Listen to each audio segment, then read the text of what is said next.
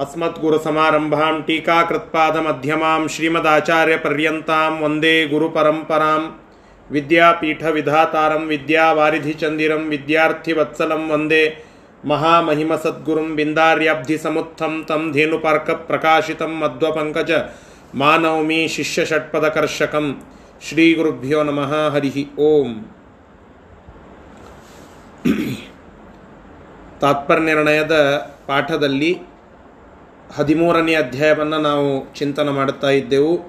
ಅದರಲ್ಲಿ ಭಗವಂತನ ಲೀಲೆಗಳಲ್ಲಿ ಅನೇಕ ರಾಕ್ಷಸರ ಸಂಹಾರ ಇತ್ಯಾದಿಗಳನ್ನೆಲ್ಲ ಮುಗಿಸಿ, ಮುಖ್ಯವಾದ ಘಟ್ಟ ಅದು ಕಂಸವಧ. ಆ ಕಂಸವಧೆಯನ್ನು ಮಾಡಬೇಕು ಅಂತ ಹೇಳಿ ಭಗವಂತ ಅಕ್ರೂರನ ರಥ ಏರಿ ಮಥುರಾ ಪಟ್ಟಣವನ್ನು ಪ್ರವೇಶ ಮಾಡಿ ಮಥುರೆಗೆ ಆಗಮಿಸಿ ಅಲ್ಲಿ ಮತ್ತೆ ಒಬ್ಬ ಅಗಸ ದುಷ್ಟನಾಗಿದ್ದ ಅಗಸನನ್ನು ಕೊಂದು ಸಂಹಾರ ಮಾಡಿ, ಆ ನಂತರದಲ್ಲಿ ಮತ್ತೆ ಮುಂದೆ ಒಬ್ಬ ಕ್ಷೌರಿಕನಿಂದ ಸೇವೆ ಸ್ವೀಕಾರ ಮಾಡಿ ಅನುಗ್ರಹ ಮಾಡಿದ, ಒಬ್ಬ ಮಾಲಾಗಾರನಿಂದ ಮಾಲೆಯನ್ನು ಸ್ವೀಕಾರ ಮಾಡಿ ಅನುಗ್ರಹ ಮಾಡಿದ, ಒಬ್ಬ ತ್ರಿವಕ್ರೆಯಿಂದ ಗಂಧವನ್ನು ಸ್ವೀಕಾರ ಮಾಡಿ ಅವಳ ವಕ್ರತ್ವವನ್ನು ದೂರ ಮಾಡಿದ್ದಾನೆ ಅಂತನ್ನುವ ವಿಚಾರವನ್ನು ನಾವು ತಿಳಿದಿದ್ದೇವೆ. ಹೀಗೆ ಭಗವಂತನ ಲೀಲಾ ವಿನೋದಗಳನ್ನು ನಮಗೆ ತಿನಸ್, ತಿಳಿಸ್ತಾ ಇದ್ದಾರೆ. ಅದರಲ್ಲಿ ನಿನ್ನೆ ಅದ್ಭುತವಾಗಿ ಭಗವಂತನ ಅನೇಕ ಗುಣಗಳನ್ನು ತಿಳಿಸ್ತಾ ಹೊರಟಿದ್ರು. ಹೇಯೋಪಾದೇಯ ರಹಿತ ಅಂತ ಒಂದು ಮಾತು ಬಂತು. ಹೇಯತ್ವ ಮತ್ತು ಉಪಾದೇಯತ್ವ ಇಲ್ಲ ಅಂತ ಸಾಮಾನ್ಯ ಅರ್ಥ. ಇದು ಬಹಳ ವಿಶಿಷ್ಟವಾದಂತಹ ಬಹಳ ವಿಶಿಷ್ಟವಾದಂತಹ ಒಂದು ಗುಣ ಭಗವಂತನದ್ದು. ತಾತ್ಪ, ನಮ್ಮ ಸೂತ್ರ ಭಾಷ್ಯದಲ್ಲಿ ಈ ವಿಷಯ ಬಂದಾಗ ಅಲ್ಲಿ ಟೀಕಾಕೃತ್ಪಾದರು ಅರ್ಥ ಮಾಡುತ್ತಾರೆ. ಸುಮ್ಮನೆ ಒಂದು ವಿಷಯ ಅಂತ ಅನ್ನೋದಕ್ಕೆ ಹೇಳುತ್ತಾ ಇದ್ದೇನೆ. ಹೇಯೋಪಾದೇಯ ರಹಿತ ಅಂತ ಭಗವಂತನಿಗೆ ಕರೀತಾರೆ. ಭಗವಂತ ಹೇಯನೂ ಅಲ್ಲ, ಉಪಾದೇಯನೂ ಅಲ್ಲ ಅಂತ ಮೇಲ್ನೋಟದ ಅರ್ಥ. ಹೇಯ ಅಲ್ಲ ಅಂದರೆ ಏನು? ಉಪಾದೇಯ ಅಲ್ಲ ಅಂದರೆ ಏನು? ಹೇಯ ಅಲ್ಲ ಅಂದರೆ ಭಗವಂತ ಮತ್ತು ಹೇಯ ಅಂತಂದರೆ ತುಚ್ಛ, ಗ್ರಹಣ ಮಾಡಲಿಕ್ಕೆ ಯೋಗ್ಯವಲ್ಲದ್ದು ಅಂತ ಅರ್ಥ. ಉಪಾದೇಯ ಅಂದರೆ ಸ್ವೀಕಾರ ಮಾಡಲಿಕ್ಕೆ ಯೋಗ್ಯವಾದದ್ದು. ಹೇಯ ಅಲ್ಲ ಅಂದರೆ ತುಚ್ಛನಲ್ಲ. ಅಂದರೆ ತುಚ್ಛವಾದ ವಿಷಯ ಮತ್ತು ಉಪಾದೇಯ ಸ್ವೀಕಾರ ಮಾಡಲಿಕ್ಕೆಯೋ ಭಗವಂತ ಬಿಡ್ಲಿಕ್ಕೂ ಯೋಗ್ಯ ಅಲ್ಲ, ಸ್ವೀಕಾರ ಮಾಡಲಿಕ್ಕೂ ಯೋಗ್ಯ ಅಲ್ಲ ಅಂತ ಆಗ್ತದೆ. ಗ್ರಾಹ್ಯನೂ ಅಲ್ಲ, ಅಗ್ರಾಹ್ಯನೂ ಅಲ್ಲ ಅಂತ. ಹೀಗೆ ಕೇಳ್ತೀರಿ ಅಂತ ಕೇಳಿದರೆ ಮತ್ತೆ ಅಲ್ಲಿ ಸೂತ್ರದ ವಿಷಯವನ್ನು ತಿಳಿಸ್ತಾ ಅದಕ್ಕೆ ಟೀಕಾಕೃತ್ಪಾದರು ಅರ್ಥವನ್ನು ಹೇಳುತ್ತಾರೆ. ಹೇಯತ್ವ ಸಹಿತವಾದ ಉಪಾದೇಯತ್ವ ಅನ್ನೋದು ಭಗವಂತನಿಗಿಲ್ಲ ಅಂತ. ಹೇಯೋಪಾದೇಯ ರಹಿತ ಅಂದರೆ ಹೇಯತ್ವ ಸಹಿತವಾದ ಉಪಾದೇಯತ್ವ ಅನ್ನೋದು ಭಗವಂತನಿಗಿಲ್ಲ. ಅಂದರೆ ಏನು? ಒಂದು ಉದಾಹರಣೆ ಹೇಳುತ್ತೇನೆ. ಈಗ ಒಂದು ಹಣ್ಣಿದೆ. ಆ ಹಣ್ಣಿ, ಹಣ್ಣಿಗೆ ಒಂದು ಸಿಪ್ಪೆ ಇದೆ. ಒಳಗಡೆ ಹಣ್ಣಿದೆ. ಹಣ್ಣು ಹೇ, ಹಣ್ಣು ಹಣ್ಣು ಒಳಗಿನ ಹಣ್ಣು ಅದು ಉಪಾದೇಯ. ಹೊರಗಿನ ಸಿಪ್ಪೆ ಅದು ಹೇಯ. ಈಗ ಬಾಳೆಹಣ್ಣಿದೆ ಅಂತ ತಿಳಿದುಕೊಳ್ಳಿ. ಸಿಪ್ಪೆ ಸಹಿತವಾಗಿ ನಾನು ಬಾಳೆಹಣ್ಣು ತಿನ್ಲಿಕ್ಕೆ ಬರುವುದಿಲ್ಲ. ಸಿಪ್ಪೆ ಸಹಿತವಾಗಿ ಬಾಳೆಹಣ್ಣು ತಿನ್ಲಿಕ್ಕೆ ಬರುವುದಿಲ್ಲ. ಹೇಯವಾದ ಸಿಪ್ಪೆಯನ್ನು ಎಸೆದು ಉಪಾದೇಯವಾದ ಹಣ್ಣನ್ನು ಮಾತ್ರ ನಾನು ಸ್ವೀಕಾರ ಮಾಡುತ್ತೇನೆ. ಆದರೆ ಭಗವಂತನ ಗುಣಗಳಲ್ಲಿ ಹೇಯತ್ ರಹಿತವಾದ ಉಪಾದೇಯತ್ವ ಅನ್ನೋದಿದೆ. ಅಂದರೆ ಯಾವುದು ಹೇಯ ಅಂತನ್ನೋದು ಇಲ್ಲವೇ ಇಲ್ಲ, ಎಲ್ಲವೂ ಉಪಾದೇಯ ಈ ಅರ್ಥದಲ್ಲಿ ಹೇಯತ್ವ ಹೇಯೋಪಾದೇಯ ರಹಿತ ಅಂತ ಕರೀತಾರೆ ಭಗವಂತನನ್ನ. ಹೇಯೋಪಾದೇಯ ರಹಿತ ಅಂದರೆ ಏನು? ಹೇಯವಾದದ್ದರ ಅಟ್ಯಾಚ್ಮೆಂಟ್ ಇಲ್ಲದೆ ಇರುವ ಉಪಾದೇಯತ್ವ ಹೊಂದಿದವನು. ಭಗವಂತ ಉಪಾದೇಯ ನಿಸ್ಸಂಕೋಚವಾಗಿ ಅದನ್ನು ಹೇಳಬಹುದು. ಆದರೆ ಹೇಯತ್ವರಹಿತ, ನಾವು ಉಪಾದೇಯರಾಗಿದ್ದೇವೆ ಕೆಲವು ಕಡೆಗೆ. ಬಾಳೆಹಣ್ಣು, ಅದು ಉಪಾದೇಯವಾಗಿದೆ ಅದರ ಒಳಗಿನ ಹಣ್ಣು ಉಪಾದೇಯ ಮೇಲಿನ ಸಿಪ್ಪೆ ಹೇಯ. ಹೇಯತ್ವದ ಸಂಪರ್ಕ ಇರುವ ಉಪಾದೇಯತ್ವ ಅಲ್ಲಿ ಇದೆ. ಆದರೆ, ಭಗವಂತನ ಗುಣಗಳಲ್ಲಿ ಹೇಯತ್ವದ ಸಂಪರ್ಕ ಇಲ್ಲದೇ ಇರುವ ಉಪಾದೇಯತ್ವ ಇದೆ. ಭಗವಂತ ಹೇಯತ್ವರಹಿತವಾದ ಉಪಾದೇಯತ್ವವನ್ನು ಹೊಂದಿದ್ದಾನೆ ಅನ್ನುವ ತಾತ್ಪರ್ಯ ಆ ವಿಷಯದಲ್ಲಿ ಹೇಳುತ್ತಾ ಇದ್ದಾರೆ. ಹಾಗೆ ಭಗವಂತ ಸರ್ವಜ್ಞನಾಗಿದ್ದಾನೆ ಇತ್ಯಾದಿ ಎಲ್ಲ ವಿಷಯವನ್ನು ನಮಗೆ ತಿಳಿಸಿಕೊಟ್ಟಿದ್ದಾರೆ.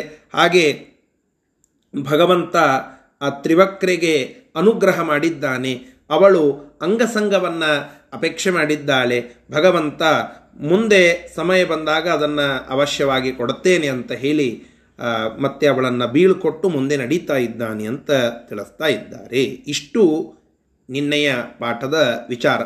ಇದರ ಮುಂದಿನ ಶ್ಲೋಕ ಇವತ್ತು ನೋಡೋಣ. ನೂರ ಮೂರನೆಯ ಶ್ಲೋಕ. ಪೂರ್ಣೇಂದು ವೃಂದ ನಿವಹಾಧಿಕ ಕಾಂತಿಕಾಂತ. ಪೂರ್ಣೇಂದು ವೃಂದ ನಿವಹಾಧಿಕ ಕಾಂತಿಕಾಂತ. ಸೂರ್ಯಾಮಿ ತೋರು ಪರಮದ್ಯುತಿ ಸೌಖ್ಯ ದೇಹ ಸೂರ್ಯಾಮಿ ತೋರು ಪರಮದ್ಯುತಿ ಸೌಖ್ಯ ದೇಹ ಪೀತಾಂಬರ ಕನಕ ಭಾಸುರ ಗಂಧ ಮಾಲ್ಯ ಪೀತಾಂಬರ ಕನಕ ಭಾಸುರ ಗಂಧ ಮಾಲ್ಯ ಶೃಂಗಾರ ವಾರಿಧಿರ ಗಣ್ಯ ಗುಣಾರ್ಣ ಓಗಾ ಶೃಂಗಾರವಾರಿದಿರ ಗಣ್ಯ ಓಗಾ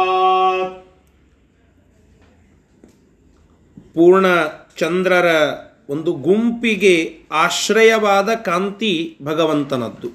ಅಂದರೆ ಒಂದು ಫುಲ್ ಮೂನ್ ಹೊಂದಿರತಕ್ಕಂತಹ ಕಾಂತಿ ಭಾರಿ ಅಂತ ನಮಗೆ ಇಲ್ಲೇ ಅನಿಸ್ತಾ ಇರುತ್ತದೆ. ಅಂತಹ ಪೂರ್ಣಚಂದ್ರ, ಚಂದ್ರರ ವೃಂದ. ಇಂದು ವೃಂದ. ಪೂರ್ಣಚಂದ್ರರ ಗುಂಪು. ಆ ಗುಂಪಿನ ಕಾಂತಿ, ಅದಕ್ಕೆ ಆಶ್ರಯವಾದ ಅತ್ಯಂತ ಶ್ರೇಷ್ಠವಾದ, ಮನೋಹರವಾದ ಕಾಂತಿ. ಅದು ಭಗವಂತನದ್ದು. ಸೂರ್ಯಾಮಿತೋರು ಪರಮದ್ಯುತಿ ಸೌಖ್ಯ ದೇಹ. ಅನೇಕ ಸೂರ್ಯರ ಒಂದು ಶ್ರೇಷ್ಠ ದ್ಯುತಿ. ನೋಡಿ, ಶಬ್ದ ಬೇರೆ ಬೇರೆ ಇದೆ. ಚಂದ್ರನ ವಿಚಾರಕ್ಕೆ ಕಾಂತಿ ಅಂತ ಕರೀತೇವೆ, ಸೂರ್ಯನ ವಿಚಾರಕ್ಕೆ ಪ್ರಕಾಶ ಅಂತ ಕರೀತೇವೆ. ಚಂದ್ರನ, ಕೋಟಿ ಚಂದ್ರರ ಕಾಂತಿ ಭಗವಂತನಿಗೆ, ಕೋಟಿ ಸೂರ್ಯರ ದ್ಯುತಿ ಅದು ಭಗವಂತನ ದೇಹ. ಅಂತಹ ಸುಖಪೂರ್ಣವಾದ, ಕಾಂತಿಯುಕ್ತವಾದ, ಮನೋಹರವಾದ ದೇಹವನ್ನು ಹೊಂದಿರುವ ಭಗವಂತ, ಅಪ್ರಾಕೃತವಾದ ಶರೀರವನ್ನು ಉಳ್ಳ ಭಗವಂತ, ಆ ದೇಹದಿಂದ ಕೂಡಿದವನಾಗಿ. ಮತ್ತು ಅಲ್ಲಿ ಪೀತಾಂಬರವನ್ನು ತೊಟ್ಟು ಗಂಧಮಾಲೆಗಳನ್ನೆಲ್ಲ ಧಾರಣ ಮಾಡಿದಂಥವನಾಗಿ ಒಳ್ಳೆ ಗಂಧವನ್ನೆಲ್ಲ ಹಚ್ಚಿಕೊಂಡಿದ್ದಾನೆ. ಸೌಗಂಧ ಪೂರ್ಣನಾಗಿ, ಸುಂದರ ಮುಖವುಳ್ಳವನಾಗಿ ಅನಂತ ಗುಣವುಳ್ಳ ಕೃಷ್ಣ ರಾಜಮಾರ್ಗದಲ್ಲಿ ಮುಂದೆ ನಡೀತಾ ಇದ್ದಾನೆ ಅಂತ ವರ್ಣನಾ ಶ್ಲೋಕ ಇದು. ಸರಿ, ಇದರ ಶಬ್ದಶಃ ಅರ್ಥ. ಪೂರ್ಣೇಂದು ವೃಂದ ನಿವಹಾಧಿಕ ಕಾಂತಿ ಕಾಂತ ಸೂರ್ಯಾಮಿತೋರು ಪರಮದ್ಯುತಿ ಸೌಖ್ಯ ದೇಹ. ಒಂದು ಶಬ್ದ. ಪೂರ್ಣ, ಪೂರ್ಣವಾದ ಇಂದು ಚಂದ್ರ, ವೃಂದ, ಗುಂಪು. ಪೂರ್ಣಚಂದ್ರರ ವೃಂದ ಗುಂಪುಗಳಿಗೆ ನಿವಹ. ಅಂದ್ರೆ ಅವುಗಳ ಒಂದು ದೊಡ್ಡ ಸಮೂಹಕ್ಕೆ ಅಧಿಕ ಕಾಂತಿ ಕಾಂತ ಅಧಿಕವಾದ ಕಾಂತ, ಕಾಂತಿಯಿಂದ ಅತ್ಯಂತ ಮನೋಹರವಾಗಿರತಕ್ಕಂತಹ ಸೂರ್ಯಾಮಿತ, ಅಮಿತ ಸೂರ್ಯರ ಉರುಪರ, ಉರುಪರಮದ್ಯುತಿ ಸೌಖ್ಯ ದೇಹ ಬಹಳ ಶ್ರೇಷ್ಠವಾದ ಪರಮವಾದ ದ್ಯುತಿ, ಅಂದರೆ ಪ್ರಕಾಶಕ್ಕೆ, ಪ್ರಕಾಶವನ್ನೇ ತನ್ನ ದೇಹವನ್ನಾಗಿ ಮಾಡಿಕೊಂಡ ಸುಖಪೂರ್ಣವಾದ ಶರೀರವನ್ನು ಉಳ್ಳ. ಪೀತಾಂಬರ ಪೀತಾಂಬರವನ್ನು ಧಾರಣ ಮಾಡಿರತಕ್ಕಂತಹ ಕನಕ ಭಾಸುರ ಗಂಧ ಮಾಲ್ಯ ಬಂಗಾರದ ಆಭರಣದಿಂದ ಬಂಗಾರದಂತೆ ಮತ್ತೆ ಹೊಳೆಯುವಂತಹ ಗಂಧಮಾಲ್ಯ ಗಂಧಮಾಲೆಗಳಿಂದ ಗಂಧೆ, ಗಂಧ, ಮಾಲೆ ಇತ್ಯಾದಿಗಳಿಂದೆಲ್ಲ ಮತ್ತು ಶೃಂಗಾರ ವಾರಿದಿಹಿ ಸೌಂದರ್ಯವನ್ನು ತುಂಬಿಕೊಂಡಿರತಕ್ಕಂತಹ ಸಮುದ್ರದಂತೆ ಇರುವ, ಸೌಂದರ್ಯದ ಸಮುದ್ರದಂತೆ ಇರುವ, ಅಗಣ್ಯ ಗುಣಾರ್ಣವೋಗಾತ್, ಅನಂತ ಗುಣ ಸಮುದ್ರನಾಗಿರತಕ್ಕಂತಹ ಭಗವಂತ, ಅಲ್ಲಿ ಮುಂದೆ ನಡೆದಿದ್ದಾನೆ ಅಗಾತ್. ಆ ರಾಜಮಾರ್ಗದಲ್ಲಿ ತಾನು ಹೆಜ್ಜೆ ಹಾಕ್ತಾ ಇದ್ದಾನೆ ಅಂತ ಹೇಳ್ತಾ ಇದ್ದಾರೆ. ಪ್ರಾಪ್ಯಾಥ ಚಾಯುಧ ಗ್ರಹಂ ಧನು ರೀಷದತ್ತಂ ಪ್ರಾಪ್ಯಾಥ ಚಾಯುಧ ಗ್ರಹಂ धनुरीशदत्तम् ಕೃಷ್ಣ ಪ್ರಸಹ್ಯ ಜಗೃಹೇ ಸಕಲೈರಭೇದ್ಯಂ कृष्णप्रसह्य जगृहे सकलैरवेद्यम् ಕಾಂಸಂ ಸ ನಿತ್ಯ ಪರಿಪೂರ್ಣ ಸಮಸ್ತ ಶಕ್ತಿ कांसं स नित्यपरिपूर्ण समस्तशक्ति ಆರೋಪ್ಯ ಚೈನಮನುಕೃಷ್ಯ ಬಭಂಜ ಮಧ್ಯೆ आरोप्य चैतदनुकृष्य बभञ्ज मध्ये ಅಲ್ಲಿ ಭಗವಂತ ಆ, ರಾಜಮಾರ್ಗವನ್ನು ಮೆಟ್ಟುತ್ತಾ ಮುಂದೆ ನಡೀತಾ ಇದ್ದಾನೆ. ಮುಂದೆ ನಡೆಯುವಾಗ ಅಲ್ಲೊಂದು ಆಯುಧ ಗ್ರಹ ಅಂತ ಇತ್ತು. ಒಂದು ಮನೆ ಒಂದು ಅರಮನೆಯ ಒಂದು ಭಾಗ. ಅಲ್ಲಿ ಅನೇಕ ಆಯುಧಗಳ ಒಂದು ಮ್ಯೂಸಿಯಂ ಅದು. ಅನೇಕ ವೆಪನ್ಸ್ಗಳ ಒಂದು ಮ್ಯೂಸಿಯಂ. ಆ ಆಯುಧ ಗ್ರಹವನ್ನು ಭಗವಂತ ಪ್ರವೇಶ ಮಾಡುತ್ತಾನೆ. ಕೃಷ್ಣ ಅಲ್ಲಿ ಅನೇಕ ಆಯುಧಗಳನ್ನು ನೋಡುತ್ತಾ ಇರ್ತಾನೆ. ಅಲ್ಲೊಂದು ಆಯುಧ ಇರುತ್ತದೆ ಶಿವಧನಸ್ಸು. ಶಿವನಿಂದ ಕೊಡಲ್ಪಟ್ಟ ಯಾರಿಂದಲೂ ಕೂಡ ಭೇದ, ಭೇದಿಸಲಿಕ್ಕೆ ಸಾಧ್ಯವಾಗದ ಕಂಸನ ಒಂದು ಧನಸ್ಸು. ಶಿವಧನಸ್ಸು ಅಂತಂದರೆ ಶಿವ ಕಂಸನಿಗೆ ಕೊಟ್ಟ ಒಂದು ಧನಸ್ಸು. ಆ ಶಿವಧನಸ್ಸು ಅದನ್ನು ಅಲ್ಲಿ ಇಟ್ಟಿರ್ತಾರೆ. ಕೃಷ್ಣ ಅದನ್ನು ಆ ಧನಸ್ಸನ್ನು ಭಾರೀ, ಬಲತ್ಕಾರದಿಂದ ಅದನ್ನು ಹಿಡದೆತ್ತಾನೆ. ಅಂದರೆ ಅದನ್ನು ಯಾರೂ ಮುಟ್ಟಬಾರದು, ಹಾಗೆ ಹೀಗೆ ಎಲ್ಲ ಇಟ್ಟಿರ್ತಾರೆ. ಅದನ್ನು ಕೃಷ್ಣ ಬೇಗನೆ ಎಳೆದುಕೊಂಡು ತೆಗೆದುಕೊಂಡು ಹಿಡಿದು ಎತ್ತಾನೆ. ಎತ್ತಿ ಅದನ್ನು ಹೆದೆ ಎರಸ್ತಾನೆ. ಹೆದೆ ಏರಿಸಿ ಅದನ್ನು ಜಗ್ಗಿ ಮಧ್ಯದಲ್ಲಿ ಎರಡು ತುಂಡು ಮಾಡಿಬಿಡುತ್ತಾನೆ. ಶಿವಧನಸ್ಸನ್ನು ಭಂಗ ಮಾಡುತ್ತಾ ಇದ್ದಾನೆ ಕೃಷ್ಣ. ಸ್ವಲ್ಪ ಮೆಲಕು ಹಾಕಿ ತ್ರೇತಾಯುಗದ ಚಿಂತನ ಮಾಡುವಾಗ ರಾಮ ಸೀತಾ ಸ್ವಯಂವರಕ್ಕೆ ಹೋದಾಗ ಜನಕರಾಜನ ಹತ್ತಿರಕ್ಕೆ ಒಂದು ಧನಸ್ಸಿತ್ತು. ಶಿವನಿಂದ ಕೊಡಲ್ಪಟ್ಟ ಒಂದು ಧನಸ್ಸು ಶಿವಧನಸ್ಸು ಆ ಧನಸ್ಸು ಮತ್ತು ಅಲ್ಲಿ ಹೆದೆ ಏರಿಸಿ ರಾಮ ಆ ಧನುರ್ಭಂಗವನ್ನು ಮಾಡಿ ಸೀತೆಯನ್ನು ಸ್ವೀಕಾರ ಮಾಡಿದ್ದ ಅಂತ ಬಂದಿತ್ತು. ಅದೇ ರೀತಿಯಾಗಿ ಕೃಷ್ಣ ಈ ಯುಗದಲ್ಲಿ, ದ್ವಾಪರ ಯುಗದಲ್ಲಿ ಶಿವಧನಸ್ಸನ್ನು ಭಗ್ನಗೊಳಿಸಿ ಮತ್ತು ನನ್ನ ರಾಮನ ರೂಪದಲ್ಲಿ ಭೇದ ಇಲ್ಲ, ಅಭೇದವೇ ಇದೆ ಎಂಬುವುದನ್ನು ತೋರಿಸ್ಕೊಡ್ತಾ ಇದ್ದಾನೆ. ರಾಮಕೃಷ್ಣರು ಬೇರೆ ಬೇರೆ ಅಂತ ಅಂತಾರಲ್ಲ, ಅವತಾರ ಬೇರೆ ಅವತಾರ ಬೇರೆ, ಕೃಷ್ಣನ ಅವತಾರ ಬೇರೆ, ದ್ವಾಪರ ಸಮಯ ಇತ್ಯಾದಿ, ಸಮಯ ಇತ್ಯಾದಿಗಳ ಭೇದ ಇದೆ. ಆದರೆ ಅವರಿಬ್ಬರ ಸ್ವರೂಪ ಅದು ಅತ್ಯಂತ ಅಭಿನ್ನ. ಈ ವಿಷಯವನ್ನು ಸ್ಫುಟ ಮಾಡಲಿಕ್ಕೆ ಮತ್ತು ಅಲ್ಲಿ ಹೇಗೆ ಶಿವಧನಸ್ಸನ್ನು ಭಂಗ ಮಾಡಿದ್ನೋ ಹಾಗೆ ಇಲ್ಲಿಯೂ ಕೂಡ ಶಿವಧನಸ್ಸನ್ನು ಭಂಗ ಮಾಡುತ್ತಾ ಇದ್ದಾನೆ. ಇದು ಒಂದು. ಇನ್ನು ಎರಡನೆಯದ್ದು, ಶಿವಧನಸ್ಸನ್ನು ಭಂಗ ಮಾಡಿದ್ಯಾಕೆ ಶಿವನಿಗಿಂತ ನಾನು ಅತ್ಯುತ್ತಮ ಅಂತನ್ನೋದನ್ನು ಭಗವಂತ ಜಗತ್ತಿಗೆ ತೋರಿಸಿಕೊಡುತ್ತಾ ಇದ್ದಾನೆ. ಸರ್ವೋತ್ತಮನಾದ ಭಗವಂತ ಎಂಬುವುದನ್ನು ಉಪಾಸನ ಮಾಡಲಿ ಅನ್ನುವ ಸೂಚ್ಯ ಅರ್ಥ ಇಲ್ಲಿ ಗೊತ್ತಾಗ್ತಾ ಇದೆ. ಭಗವಂತ ಅದನ್ನು ಮಾಡಿ ತೋರಿಸಿದ್ದಾನೆ. ನೋಡಿ, ಈ ಜನರಿಗೆ ಯಾವ ಹಾಬಿ ಇರ್ತದೋ ಅವರ ಚಲನವಲನ ಹಾಗೆ ಆಗ್ತದೆ. ಕೆಲವರಿಗೆ ಪುಸ್ತಕದ ಮೇಲೆ ವಿಶಿಷ್ಟ ಪ್ರೀತಿ. ಅವರೇನು ಮಾಡುತ್ತಾರೆ?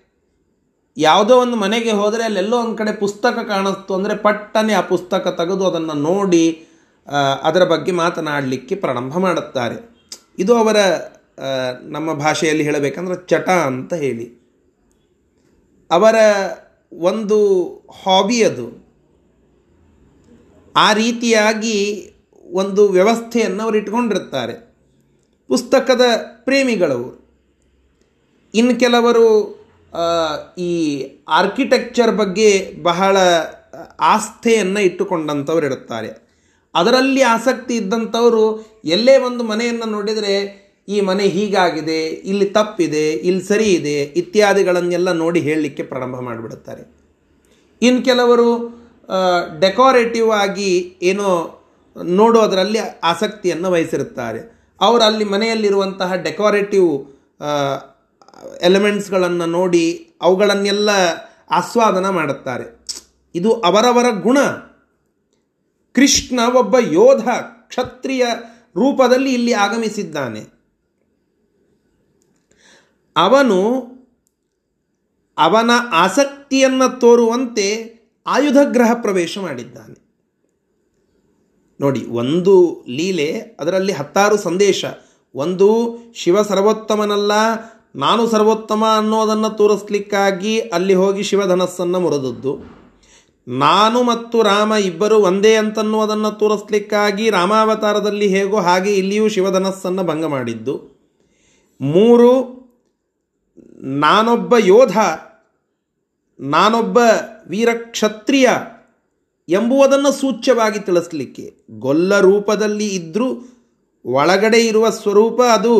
ನಾನು ಕ್ಷತ್ರಿಯ ರೂಪದಿಂದ ಇಲ್ಲಿ ಅವತಾರ ಮಾಡಿದ್ದು ಎಂಬುವುದನ್ನು ತೋರಿಸಿಕೊಡಲಿಕ್ಕೆ, ಅದನ್ನು ಮತ್ತೆ ಸೂಚ್ಯವಾಗಿ ಚಿಂತ, ತಿಳಿಸ್ಲಿಕ್ಕೆ ನನ್ನ ಆಸಕ್ತಿ ಈ ಆಯುಧಗಳಲ್ಲಿ ಅಂತನ್ನುವುದನ್ನು ತೋರಿಸಲಿಕ್ಕೆ ಒಳಗಡೆ ಹೋಗಿ ಆಯುಧವನ್ನು ತೋರಿಸಿದ್ದಾನೆ. ಇನ್ನು ನಾಲ್ಕನೆಯದ್ದು ಕಾಲು ಕೆರೆದು ಜಗಳ ಅಂತಾರಲ್ಲ. ಕಾಲು ಕೆರೆದು ಯುದ್ಧ ಇದು. ಜಗಳ ಅಲ್ಲ ಇದು. ಇದು ಕದನ. ಕದನ ಅಲ್ಲ ಇದು. ಯುದ್ಧ. ಯುದ್ಧ ಅಲ್ಲ ಇದು ಸಂಹಾರ. ಮತ್ತು ಏನೋ ಒಂದು ವಿಷಯ ಬೇಕಲ್ಲ. ಸುಮ್ಮನೆ ಹೋಗಿ ಹೇಗೆ ಯುದ್ಧ ಮಾಡುತ್ತೇನೆ ಅಂತ ಹೇಳಲಿಕ್ಕೆ ಬರುತ್ತದೆ. ಅವನಿಗೂ ಇಚ್ಛೆ ಇದೆ. ಕಂಸನಿಗೂ. ಕೃಷ್ಣನಿಗೂ ಇದೆ. ಆದರೆ ಅದಕ್ಕೊಂದು ವೇದಿಕೆ ಸೃಷ್ಟಿಯಾಗಬೇಕಲ್ಲ. ಅದಕ್ಕಾಗಿ ಕೃಷ್ಣ ಮತ್ತೆ ಅಲ್ಲಿ ಹೋಗಿ ಆ ಕಂಸನ ಧನಸ್ಸನ್ನೇ ಮುರಿದು ಹಾಕಿಬಿಟ್ಟ. ಕೃಷ್ಣ ಸೂಚ್ಯವಾಗಿ ತಾನು ಯಾರು ಅನ್ನುವುದನ್ನು ತೋರಿಸಿಕೊಡ್ಲಿಕ್ಕೆ ಇವೆಲ್ಲ ಮಾಡುತ್ತಾ ಇದ್ದಾನೆ. ಹಿಂದೆ ರಜಕನ ಸಂಹಾರ ಮಾಡಿದ್ದಾನೆ, ಇಲ್ಲಿ ಆ ಧನಸ್ಸನ್ನು ಭಂಗ ಮಾಡಿದ್ದಾನೆ. ಹೀಗೆ ಒಂದು ಲೀಲೆಯಿಂದ ಹತ್ತಾರು ಸಂದೇಶಗಳನ್ನು ಭಗವಂತ ಕೊಡ್ತಾ ಇದ್ದಾನೆ ಅನ್ನೋದನ್ನು ನಾವಿಲ್ಲಿ ತಿಳಿದುಕೊಳ್ಳಬೇಕು. ಸರಿ. ಇದರ ಶಬ್ದಶಃ ಅರ್ಥ ಅಥ ಅನಂತರದಲ್ಲಿ ಆಯುಧ ಗ್ರಹಂ ಆಯುಧ ಗ್ರಹವನ್ನು ಪ್ರಾಪ್ಯ ಸೇರಿ ಈಶ ದತ್ತಂ ಧನು. ಈಶ ಅಂದರೆ ಶಿವ. ಶಿವನಿಂದ ದತ್ತ ಕೊಡಲ್ಪಟ್ಟ ಧನು, ಧನಸ್ಸನ್ನು. ಕೃಷ್ಣ ಕೃಷ್ಣನು ಪ್ರಸಹ್ಯ ಅದನ್ನು ಎತ್ತಿ ಸಕಲೈಹಿ ಅಭೇದ್ಯಂ ಯಾರಿಂದಲೂ ಕೂಡ ಭೇದಿಸಲಿಕ್ಕಾಗದಂತಹ ಕಾಂಸಂ ಕಂಸೇನ ಪ್ರಾಪ್ತಂ ಕಾಂಸಂ ಕಂಸನಿಗೆ ಸಂಬಂಧಪಡುವಂತಹದ್ದು ಕಂಸನಿಗೆ ಕೊಡಲ್ಪಟ್ಟದ್ದು ಅಥವಾ ಕಂಸ ಪಡೆದದ್ದು ಅಂತಹ ಕಾಂಸವಾದ ಕಂಸನಿಗೆ ಸಂಬಂಧಪಡುವಂತಹ ಆ, ಧನಸ್ಸನ್ನು ಪ್ರಸಹ್ಯ, ಅದನ್ನು ಎತ್ತಿ ನಿತ್ಯ ಪರಿಪೂರ್ಣ ಸಮಸ್ತ ಶಕ್ತಿ ನಿತ್ಯ ಪೂರ್ಣವಾಗಿರತಕ್ಕಂತಹ ಶಕ್ತಿಯಿಂದ ಸಂಪನ್ನನಾಗಿರತಕ್ಕಂತಹ ಭಗವಂತ ಕೃಷ್ಣ ಆರೋಪ್ಯ, ಅದನ್ನು ಹೆದೆಯೇರಿಸಿ, ಅದನ್ನು ಸೆಳೆದು ಮಧ್ಯೆ ಆಕೃಷ್, ಅನುಕೃಷ್ಯ, ಅದನ್ನು ಸೆಳೆದು ಜಗ್ಗಿ ಮಧ್ಯೆ ಬಭಂಜ, ಮಧ್ಯದಲ್ಲಿ ಅದನ್ನು ಮುರಿದು ಹಾಕಿಬಿಟ್ಟ ಅಂದರೆ ತುಂಡು ಮಾಡಿಬಿಟ್ಟ ಅಂತ ಹೇಳ್ತಾ ಇದ್ದಾರೆ.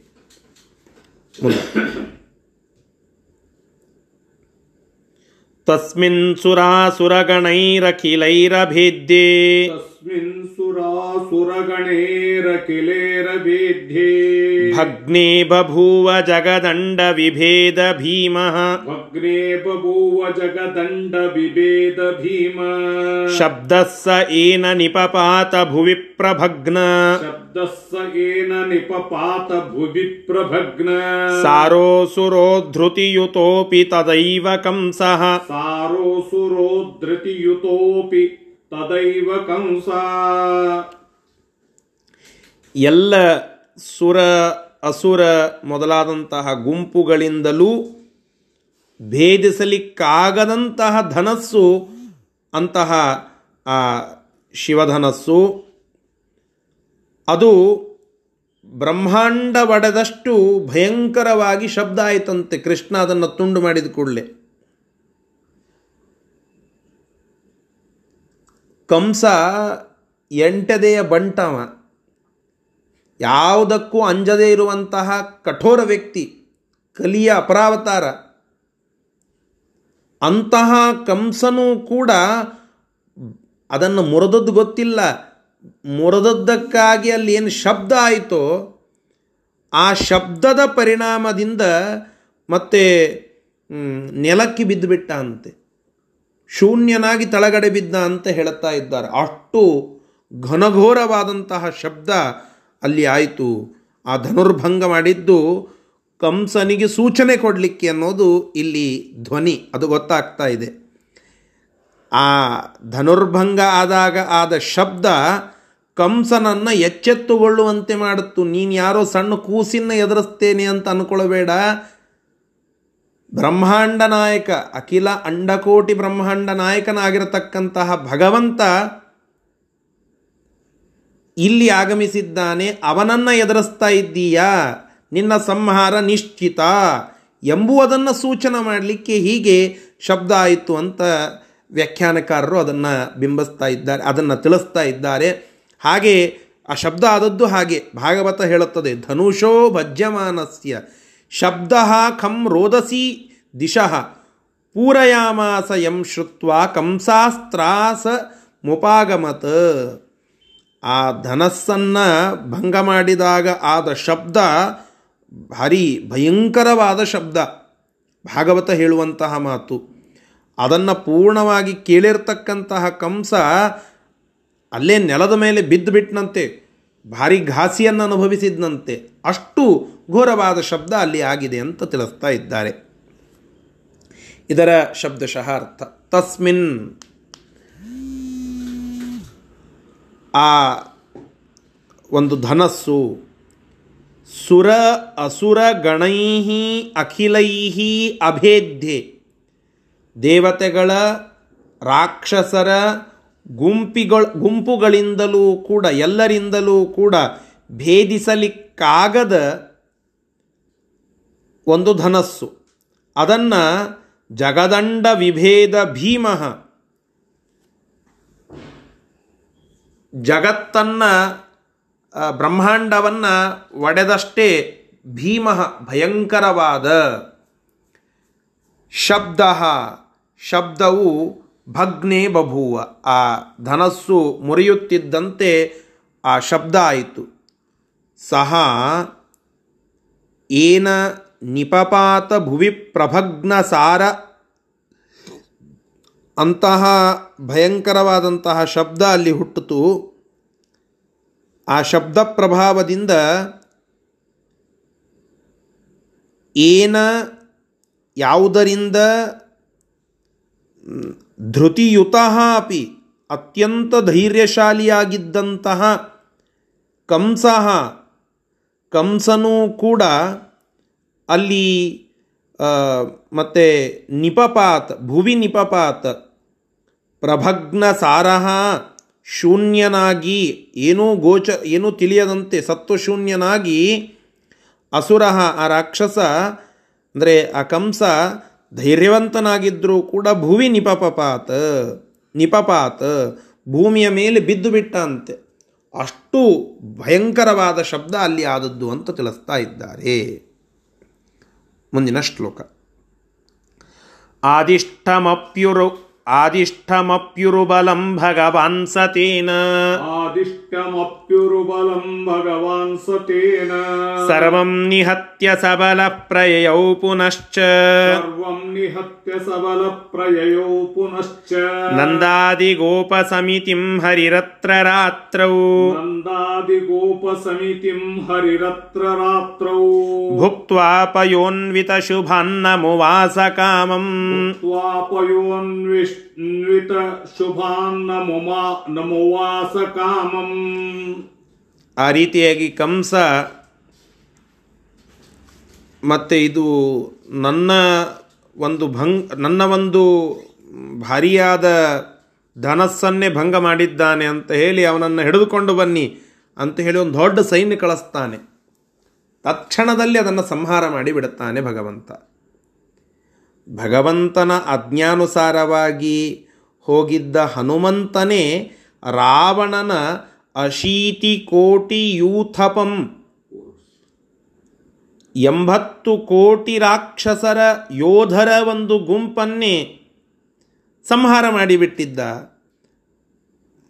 ಹನುಮಂತ ದೇವರಿಗೆ ಭಗವಂತನ ಶಕ್ತಿ, ಭಗವಂತನ ಬಲ, ಭಗವದ್ ಬಲ ಉಳ್ಳ ಹನುಮಂತ ದೇವರೇ ಅಷ್ಟು ವಿಸ್ತೃತವಾದ ಒಂದು ಸೇನೆಯನ್ನು ಸಂಹಾರ ಮಾಡಿ ಹಾಕಿದ್ರು ಅಂದ ಮೇಲೆ ಕೃಷ್ಣ ಸರ್ವ ಶಕ್ತ ಎಲ್ಲ ರೀತಿಯಾದಂತಹ ಬಲ ಅವನಿಗೆ, ಅವನ ಬಲ ಎಲ್ಲರಿಗೆ, ಅಂತಹ ಬಲಿಷ್ಠನಾದ ಕೃಷ್ಣನಿಗೆ ಇದ್ಯಾವ ಲೆಕ್ಕ? ದೊಡ್ಡ ಸೈನ್ಯ ಬಂತು. ಆ ಸೈನ್ಯವನ್ನೆಲ್ಲ ಪುಡಿ ಪುಡಿ ಮಾಡಿ ಹಾಕಿಬಿಟ್ಟ, ಸಂಹಾರ ಮಾಡಿಸಿಬಿಟ್ಟ. ಮತ್ತು ಕೃಷ್ಣ ಬಲರಾಮನೊಂದಿಗೆ ನಂದಾದಿ ಗೋಪರ ಒಂದು ಗುಂಪನ್ನು ಕೂಡ ಸೇರ್ತಾನೆ. ಕೃಷ್ಣ ಮತ್ತು ಬಲರಾಮ ನಂದಗೋಪರು ಕೂಡ ಅಲ್ಲಿಗೆ ಬರ್ತಾರೆ ಅಷ್ಟೊತ್ತಿಗೆ. ನಂದ ಗೋಪ ಮೊದಲಾದಂತಹ ಗೋಪಜನರ ಒಂದು ಗುಂಪೇನಿರ್ತದೆ ಅವರೂ ಕೂಡ ಆ ಕೃಷ್ಣ ಮತ್ತು ಬಲರಾಮರ ಒಟ್ಟಿಗೆ ಸೇರುತ್ತಾರೆ. ಸೇರಿ ರಾತ್ರಿ ಕಾಲದಲ್ಲಿ ಒಂದು ಕಡೆಗೆ ವಾಸ ಮಾಡುತ್ತಾರೆ. ರಾತ್ರಿಯಲ್ಲಿ ಕೃಷ್ಣ ಪರಮಾತ್ಮ, ಬಲರಾಮ, ನಂದಾದಿ ಎಲ್ಲ ಗೋಪಜನರು ಕ್ಷೀರದಿಂದ ಕೂಡಿದ ಅನ್ನವನ್ನು ಭೋಜನ ಮಾಡುತ್ತಾರೆ ಅಂತ ಹೇಳುತ್ತಾರೆ. ಇದು ಇಲ್ಲಿ ಸ್ಪೆಸಿಫೈ ಮಾಡಿದ್ದಾರೆ ಅಂತನ್ಲಿಕ್ಕೆ ಟಿಪ್ಪಣಿಕಾರರು ವಿಚಾರಗಳನ್ನು ಹೇಳುತ್ತಾರೆ. ಒಂದು, ಕ್ಷೀರಾನ್ನ ಅದು ಶುಭ ಸೂಚಕವಾದ ಅನ್ನ. ಅಂದರೆ ಹಾಲು, ಸಕ್ಕರೆ, ಅನ್ನ, ಇದು ಪಾಯಸದ ಒಂದು ರೂಪ. ಯಾವಾಗ ಪಾಯಸ ಆಗ್ತದೆ? ಶುಭ ಸೂಚಕವಾಗಿ. ಏನೋ ಒಳ್ಳೆ ಸುದ್ದಿ ಆಗಿದೆ ಅಂತನ್ನುವಾಗ ಅಲ್ಲಿ ಪಾಯಸದ ಅನ್ನ, ಪಾಯಸ ಅಂದರೆ ಸಿಹಿ ಪದಾರ್ಥವನ್ನು ಸ್ವೀಕಾರ ಮಾಡೋದು.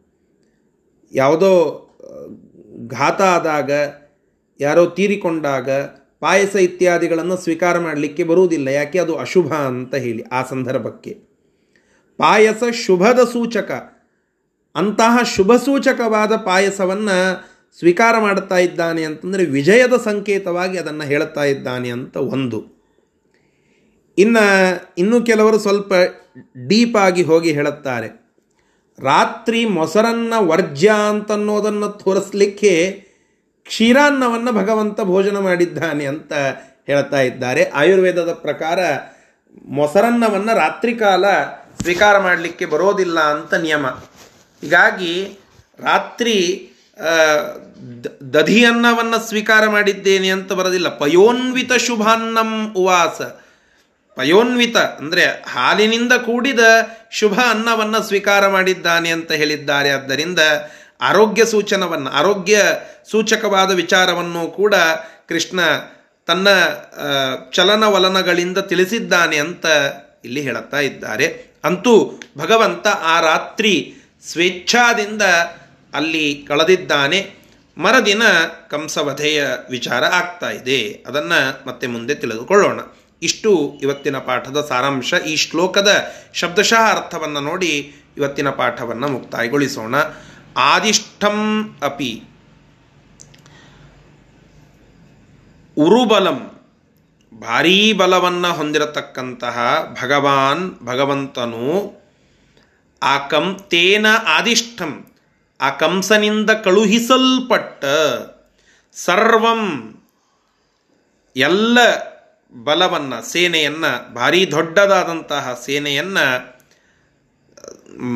ನಿಹತ್ಯ, ಅದನ್ನು ಸಂಹರಿಸಿ ಪುನಃ ಮತ್ತೆ ಸ ಬಲ ಬಲರಾಮನ ಒಟ್ಟಿಗೆ ನಂದಾದಿ ಗೋಪ ಸಮಿತಿಂ ಪ್ರಯೌ ನಂದ ಮೊದಲಾದಂತಹ ಗೋಪರ ಸಮಿತಿ ಗುಂಪನ್ನು ಕೂಡಿಕೊಂಡ.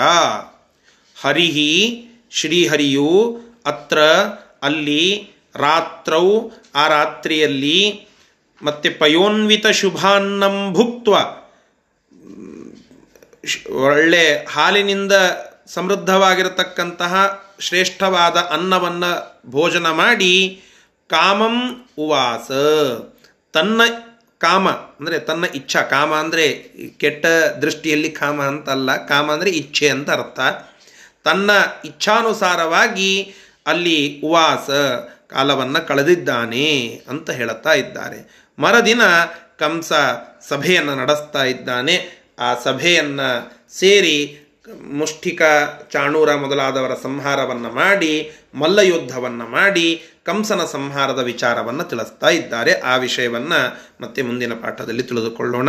ಶ್ರೀ ಕೃಷ್ಣಾರ್ಪಣ ಮಸ್ತು ಹರಯೇ ನಮಃ. ಈಗಾಗಲೇ ನಾನು ಮೆಸೇಜ್ನಲ್ಲಿ ತಿಳಿಸಿದ